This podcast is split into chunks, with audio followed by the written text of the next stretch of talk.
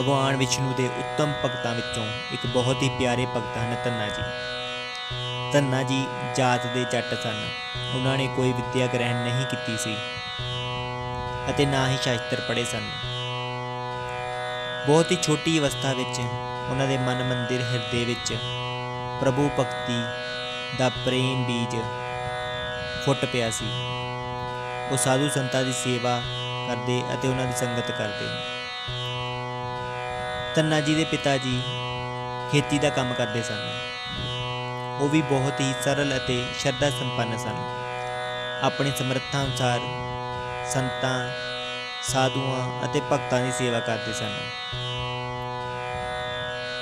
ਜਿਸ ਸਮੇਂ ਤੰਨਾ ਜੀ 5 ਸਾਲ ਦੇ ਸਨ, ਤਾਂ ਇੱਕ ਭਗਵਤ ਭਗਤ ਬ੍ਰਾਹਮਣ ਸਾਧੂ ਉਹਨਾਂ ਦੇ ਘਰ ਪਧਾਰੇ ਉਹਨਾਂ ਬ੍ਰਾਹਮਣ ਸਾਧੂ ਨੇ ਖੂਹ ਵਿੱਚੋਂ ਪਾਣੀ ਕੱਢਿਆ ਇਸ਼ਨਾਨ ਕੀਤਾ, ਸੰਧਿਆ ਵੰਦਨਾ ਕੀਤੀ ਅਤੇ ਆਪਣੇ ਝੋਲੇ 'ਚੋਂ ਸ਼੍ਰੀ ਸ਼ਾਲੇਗ੍ਰਾਮ ਜੀ ਦੀ ਮੂਰਤੀ ਕੱਢੀ ਅਤੇ ਰੀਤੀ ਰਿਵਾਜਾਂ ਨਾਲ ਪੂਜਾ ਅਰਚਨਾ ਕੀਤੀ। ਫਿਰ ਉਹਨਾਂ ਨੇ ਭਗਵਾਨ ਨੂੰ ਭੋਗ ਲਗਾਇਆ ਅਤੇ ਖੁਦ ਭੋਜਨ ਕੀਤਾ। ਬਾਲਕ ਤੰਨਾ ਇਹ ਸਭ ਕੁਤਕ ਦੇਖ ਰਿਹਾ ਸੀ। ਬਾਲਕ ਦਾ ਸਰਲ, ਸ਼ੁੱਧ ਹਿਰਦੇ ਸੀ। ਉਸ ਨੂੰ ਵੀ ਇੱਛਾ ਹੋਈ ਕਿ ਜੇਕਰ ਉਸ ਕੋਲ ਅਜਿਹੀ ਇੱਕ ਮੂਰਤੀ ਹੋਵੇ, ਤਾਂ ਉਹ ਵੀ ਉਸ ਦੀ ਇਸੇ ਤਰ੍ਹਾਂ ਪੂਜਾ ਕਰਿਆ ਕਰੇਗਾ। ਮਨ ਨੂੰ ਛੂ ਲੈਣ ਵਾਲੀ ਆਪਣੀ ਮਿੱਠੀ ਬਾਣੀ ਨਾਲ ਤੰਨਾ ਜੀ ਨੇ ਉਸ ਬ੍ਰਾਹਮਣ ਦੇਵ ਕੋਲ ਜਾ ਕੇ ਪ੍ਰਾਰਥਨਾ ਕੀਤੀ ਕਿ ਮੈਨੂੰ ਵੀ ਇੱਕ ਅਜਿਹੀ ਮੂਰਤੀ ਦਿਓ। ਬ੍ਰਾਹਮਣ ਦੇਵ ਨੇ ਪਹਿਲਾਂ ਤਾਂ ਧਿਆਨ ਨਾ ਦਿੱਤਾ, ਪਰ ਧੰਨਾ ਜੀ ਦੇ ਬਹੁਤ ਮਿੰਨਤਾਂ ਕਰਨ ਤੇ ਉਹਨਾਂ ਨੇ ਇੱਕ ਸ਼ਾਲੇਗ੍ਰਾਮ ਜੀ ਦੀ ਮੂਰਤੀ ਧੰਨਾ ਜੀ ਨੂੰ ਦੇ ਦਿੱਤੀ ਅਤੇ ਕਿਹਾ, ਪੁੱਤਰ, ਇਹ ਤੇਰੇ ਭਗਵਾਨ ਹਨ। ਤੂੰ ਇਹਨਾਂ ਦੀ ਪੂਜਾ ਕਰਿਆ ਕਰਨੀ ਹੈ। ਧਿਆਨ ਰੱਖੀ, ਇਹਨਾਂ ਨੂੰ ਭੋਗ ਲਗਾਏ ਬਗੈਰ ਖੁਦ ਭੋਜਨ ਨਹੀਂ ਕਰਨਾ। ਬ੍ਰਾਹਮਣ ਦੇਵਤਾ ਤਾਂ ਇਹ ਕਹਿ ਕੇ ਚਲੇ ਗਏ, ਪਰ ਤੰਨਾ ਜੀ ਨੇ ਇਹ ਗੱਲ ਆਪਣੇ ਪੱਲੇ ਬੰਨ ਲਈ। ਜਿੱਦਾਂ ਇਹ ਉਹਨਾਂ ਦੀ ਗੁਰੂ ਦੀਕਸ਼ਾ ਹੋਵੇ। ਤੰਨਾ ਜੀ ਦੇ ਆਨੰਦ ਦਾ, ਉਹਨਾਂ ਦੀ ਖੁਸ਼ੀ ਦਾ ਕੋਈ ਟਿਕਾਣਾ ਨਾ ਰਿਹਾ। ਸੂਰਜ ਚੜ੍ਹਨ ਤੋਂ ਪਹਿਲਾਂ ਉੱਠ ਕੇ ਇਸ਼ਨਾਨ ਕਰਦੇ, ਭਗਵਾਨ ਨੂੰ ਇਸ਼ਨਾਨ ਕਰਾਉਂਦੇ।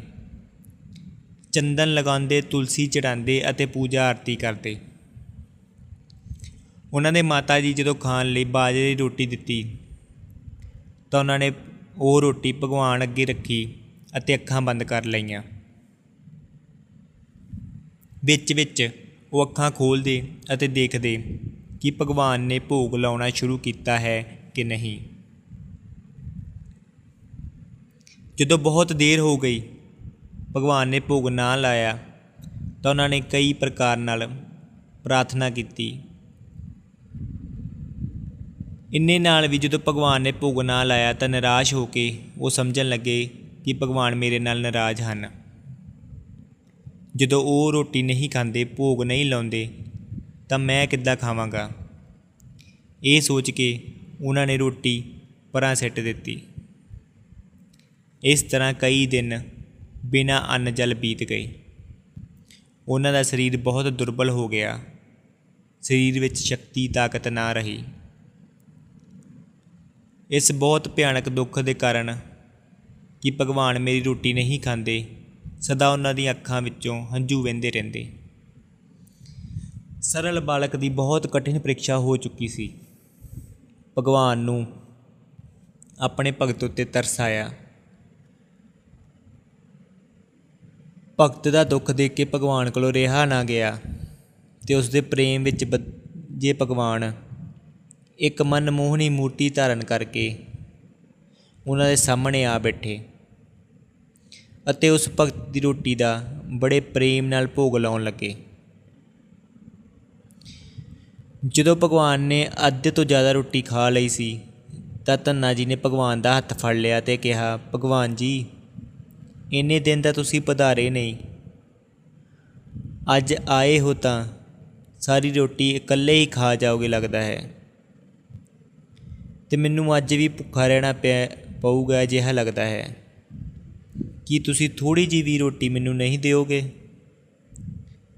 ਬਾਲਕ ਭਗਤ ਦੇ ਸਰਲ ਵਚਨ ਸੁਣ ਕੇ ਭਗਵਾਨ ਖੁਸ਼ ਹੋਏ ਅਤੇ ਉਹਨਾਂ ਨੇ ਬਚੀ ਹੋਈ ਰੋਟੀ ਧੰਨਾ ਜੀ ਨੂੰ ਦੇ ਦਿੱਤੀ। ਅੰਮ੍ਰਿਤ ਦੇ ਸਮਾਨ ਸਵਾਦਿਸ਼ਟ ਇਸ ਰੋਟੀ ਦੇ ਸਵਾਦ ਦਾ ਵਰਣਨ ਆਮ ਇਨਸਾਨ ਨਹੀਂ ਕਰ ਸਕਦੇ। ਭਗਤ ਵਤਸਲ ਕਰੁਣਾ ਨਿਧੀ ਕੋਤਕੀ ਭਗਵਾਨ ਹੁਣ ਪ੍ਰਤੀ ਦਿਨ ਇਸੇ ਤਰ੍ਹਾਂ ਸੋਹਣੀ ਛਵੀ ਵਿੱਚ ਧੰਨਾ ਜੀ ਦੇ ਕੋਲ ਆ ਬੈੰਦੇ। ਮਨੁੱਖ ਜਦੋਂ ਤੱਕ ਇਸ ਮਨਮੋਹਣੀ ਮੂਰਤ ਦਾ ਦਰਸ਼ਨ ਨਹੀਂ ਕਰ ਪਾਉਂਦਾ, ਉਦੋਂ ਤੱਕ ਵੱਖ-ਵੱਖ ਵਿਸ਼ਿਆਂ ਵਿੱਚ ਰੁੱਝਿਆ ਰਹਿੰਦਾ ਹੈ ਅਸਕਤ ਰਹਿੰਦਾ ਹੈ। ਜਿਸ ਨੂੰ ਇਸ ਮਨਮੋਹਣੀ ਸੂਰਤ ਦੀ ਇੱਕ ਝਲਕ ਪ੍ਰਾਪਤ ਹੋ ਜਾਵੇ, ਉਸ ਦੇ ਭਾਗ ਖੁੱਲ ਜਾਂਦੇ ਹਨ। ਅਤੇ ਉਸ ਨੂੰ ਹੋਰ ਕੋਈ ਵੀ ਚੀਜ਼ ਚੰਗੀ ਨਹੀਂ ਲੱਗਦੀ। ਹੁਣ ਭਗਤ ਧੰਨਾ ਜੀ ਦੀ ਵੀ ਦਸ਼ਾ ਅਜਿਹੀ ਹੋ ਗਈ ਸੀ। ਜਦੋਂ ਭਗਵਾਨ ਇੱਕ ਪਲ ਲਈ ਵੀ ਅੱਖੋਂ ਓਲੇ ਹੋ ਜਾਂਦੇ ਜਾਂ ਹਿਰਦੇ ਮੰਦਰ ਵਿੱਚ ਨਾ ਹੁੰਦੇ, ਤਾਂ ਉਹ ਮੂਰਛਿਤ ਹੋ ਜਾਂਦੇ। ਇਸ ਲਈ ਭਗਵਾਨ ਨੂੰ ਧੰਨਾ ਜੀ ਦੇ ਨਾਲ ਰਹਿਣਾ ਪੈਂਦਾ, ਉਹਨਾਂ ਦੇ ਹਿਰਦੇ ਮੰਦਰ ਵਿੱਚ ਵਾਸ ਕਰਨਾ ਪੈਂਦਾ। ਜਦੋਂ ਧੰਨਾ ਜੀ ਥੋੜੇ ਜਿਹੇ ਵੱਡੇ ਹੋਏ, ਤਾਂ ਉਹਨਾਂ ਦੀ ਮਾਤਾ ਜੀ ਨੇ ਉਹਨਾਂ ਨੂੰ ਗਾਵਾਂ ਦਾ ਦੁੱਧ, ਚੋਣ ਦਾ ਕੰਮ ਲਾ ਦਿੱਤਾ। ਉਹਨਾਂ ਘਰ ਬਹੁਤ ਸਾਰੀਆਂ ਗਾਵਾਂ ਸਨ। ਧੰਨਾ ਜੀ ਨੂੰ ਗਾਵਾਂ ਦਾ ਦੁੱਧ ਚੋਣ ਸਮੇਂ ਬਹੁਤ ਤਕਲੀਫ ਹੁੰਦੀ। ਇੱਕ ਦਿਨ ਭਗਵਾਨ ਉਹਨਾਂ ਕੋਲ ਪ੍ਰਗਟ ਹੋਏ ਅਤੇ ਕਿਹਾ, ਭਾਈ, ਤੈਨੂੰ ਇਕੱਲੇ ਨੂੰ ਇੰਨੀਆਂ ਗਾਵਾਂ ਚੋਣ ਵਿੱਚ ਬਹੁਤ ਤਕਲੀਫ ਹੁੰਦੀ ਹੋਵੇਗੀ। ਮੈਂ ਤੇਰੇ ਨਾਲ ਗਾਵਾਂ ਦਾ ਦੁੱਧ ਚੋ ਦਿਆ ਕਰਾਂਗਾ। ਇਸ ਤਰ੍ਹਾਂ ਉਹ ਭਗਵਾਨ ਸ਼੍ਰੀ ਹਰੀ ਵਿਸ਼ਨੂੰ ਆਪਣੇ ਭਗਤ ਦੇ ਨਾਲ ਰਹਿ ਕੇ ਉਸ ਦੀ ਸੇਵਾ ਕਰਨ ਲੱਗੇ। ਇੱਕ ਦਿਨ ਧੰਨਾ ਜੀ ਦੇ ਉਹ ਬ੍ਰਾਹਮਣ ਦੇਵ ਗੁਰੂ ਉਹਨਾਂ ਦੇ ਘਰ ਆਏ ਅਤੇ ਪੁੱਛਿਆ, ਕਿਉਂ ਠਾਕੁਰ ਜੀ ਦੀ ਪੂਜਾ ਕਰਦਾ ਹੈ ਕਿ ਨਹੀਂ? ਧੰਨਾ ਜੀ ਨੇ ਕਿਹਾ, ਮਹਾਰਾਜ, ਤੁਸੀਂ ਤੇ ਚੰਗੇ ਭਗਵਾਨ ਦਿੱਤੇ ਹੋ।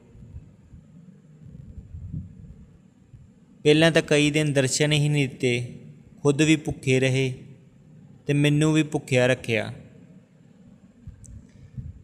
ਅਖੀਰ ਜਦੋਂ ਦਰਸ਼ਨ ਦਿੱਤੇ ਤੇ ਸਾਰੀ ਰੋਟੀ ਹੀ ਖਾ ਚੱਲੇ ਸਨ। ਬੜੀ ਮੁਸ਼ਕਲ ਨਾਲ ਉਹਨਾਂ ਨੂੰ ਮੈਂ ਹੱਥ ਫੜਿਆ ਅਤੇ ਅੱਧੀ ਰੋਟੀ ਆਪਣੇ ਲਈ ਰਖਵਾਈ। ਪਰੰਤੂ ਮਹਾਰਾਜ, ਉਹ ਹੈ ਬੜੇ ਪ੍ਰੇਮੀ। ਹਰ ਸਮੇਂ ਮੇਰੇ ਨਾਲ ਰਹਿੰਦੇ ਹਨ। ਦੋ ਟਾਈਮ ਮੇਰੀਆਂ ਗਾਵਾਂ ਦਾ ਦੁੱਧ ਚੋਂਦੇ ਹਨ। ਉਹ ਮੈਨੂੰ ਬਹੁਤ ਪਿਆਰ ਕਰਦੇ ਹਨ। ਮੇਰੇ ਪ੍ਰਾਣ ਤਾਂ ਉਹਨਾਂ ਵਿੱਚ ਹੀ ਵਸਦੇ ਹਨ। ਬ੍ਰਾਹਮਣ ਨੇ ਬਹੁਤ ਹੈਰਾਨ ਹੋ ਕੇ ਪੁੱਛਿਆ ਕਿ ਤੇਰੇ ਭਗਵਾਨ ਹੈ ਕਿੱਥੇ? ਧੰਨਾ ਜੀ ਨੇ ਕਿਹਾ, ਮੇਰੇ ਕੋਲ ਹੀ ਤਾਂ ਖੜੇ ਹਨ। ਤੁਹਾਨੂੰ ਕਿਉਂ ਨਹੀਂ ਦਿਖਦੇ? ਇਹ ਸੁਣ ਕੇ ਬ੍ਰਾਹਮਣ ਦੇਵ ਨੂੰ ਬਹੁਤ ਦੁੱਖ ਹੋਇਆ। ਇੱਥੇ ਧੰਨਾ ਜੀ ਨੇ ਭਗਵਾਨ ਨੂੰ ਪ੍ਰਾਰਥਨਾ ਕੀਤੀ ਕਿ ਉਸ ਬ੍ਰਾਹਮਣ ਦੇਵ ਨੂੰ ਦਰਸ਼ਨ ਦੇਣ। ਧੰਨਾ ਜੀ ਦੀ ਪ੍ਰਾਰਥਨਾ ਤੋਂ ਖੁਸ਼ ਹੋ ਕੇ, ਸੰਤੁਸ਼ਟ ਹੋ ਕੇ ਭਗਵਾਨ ਨੇ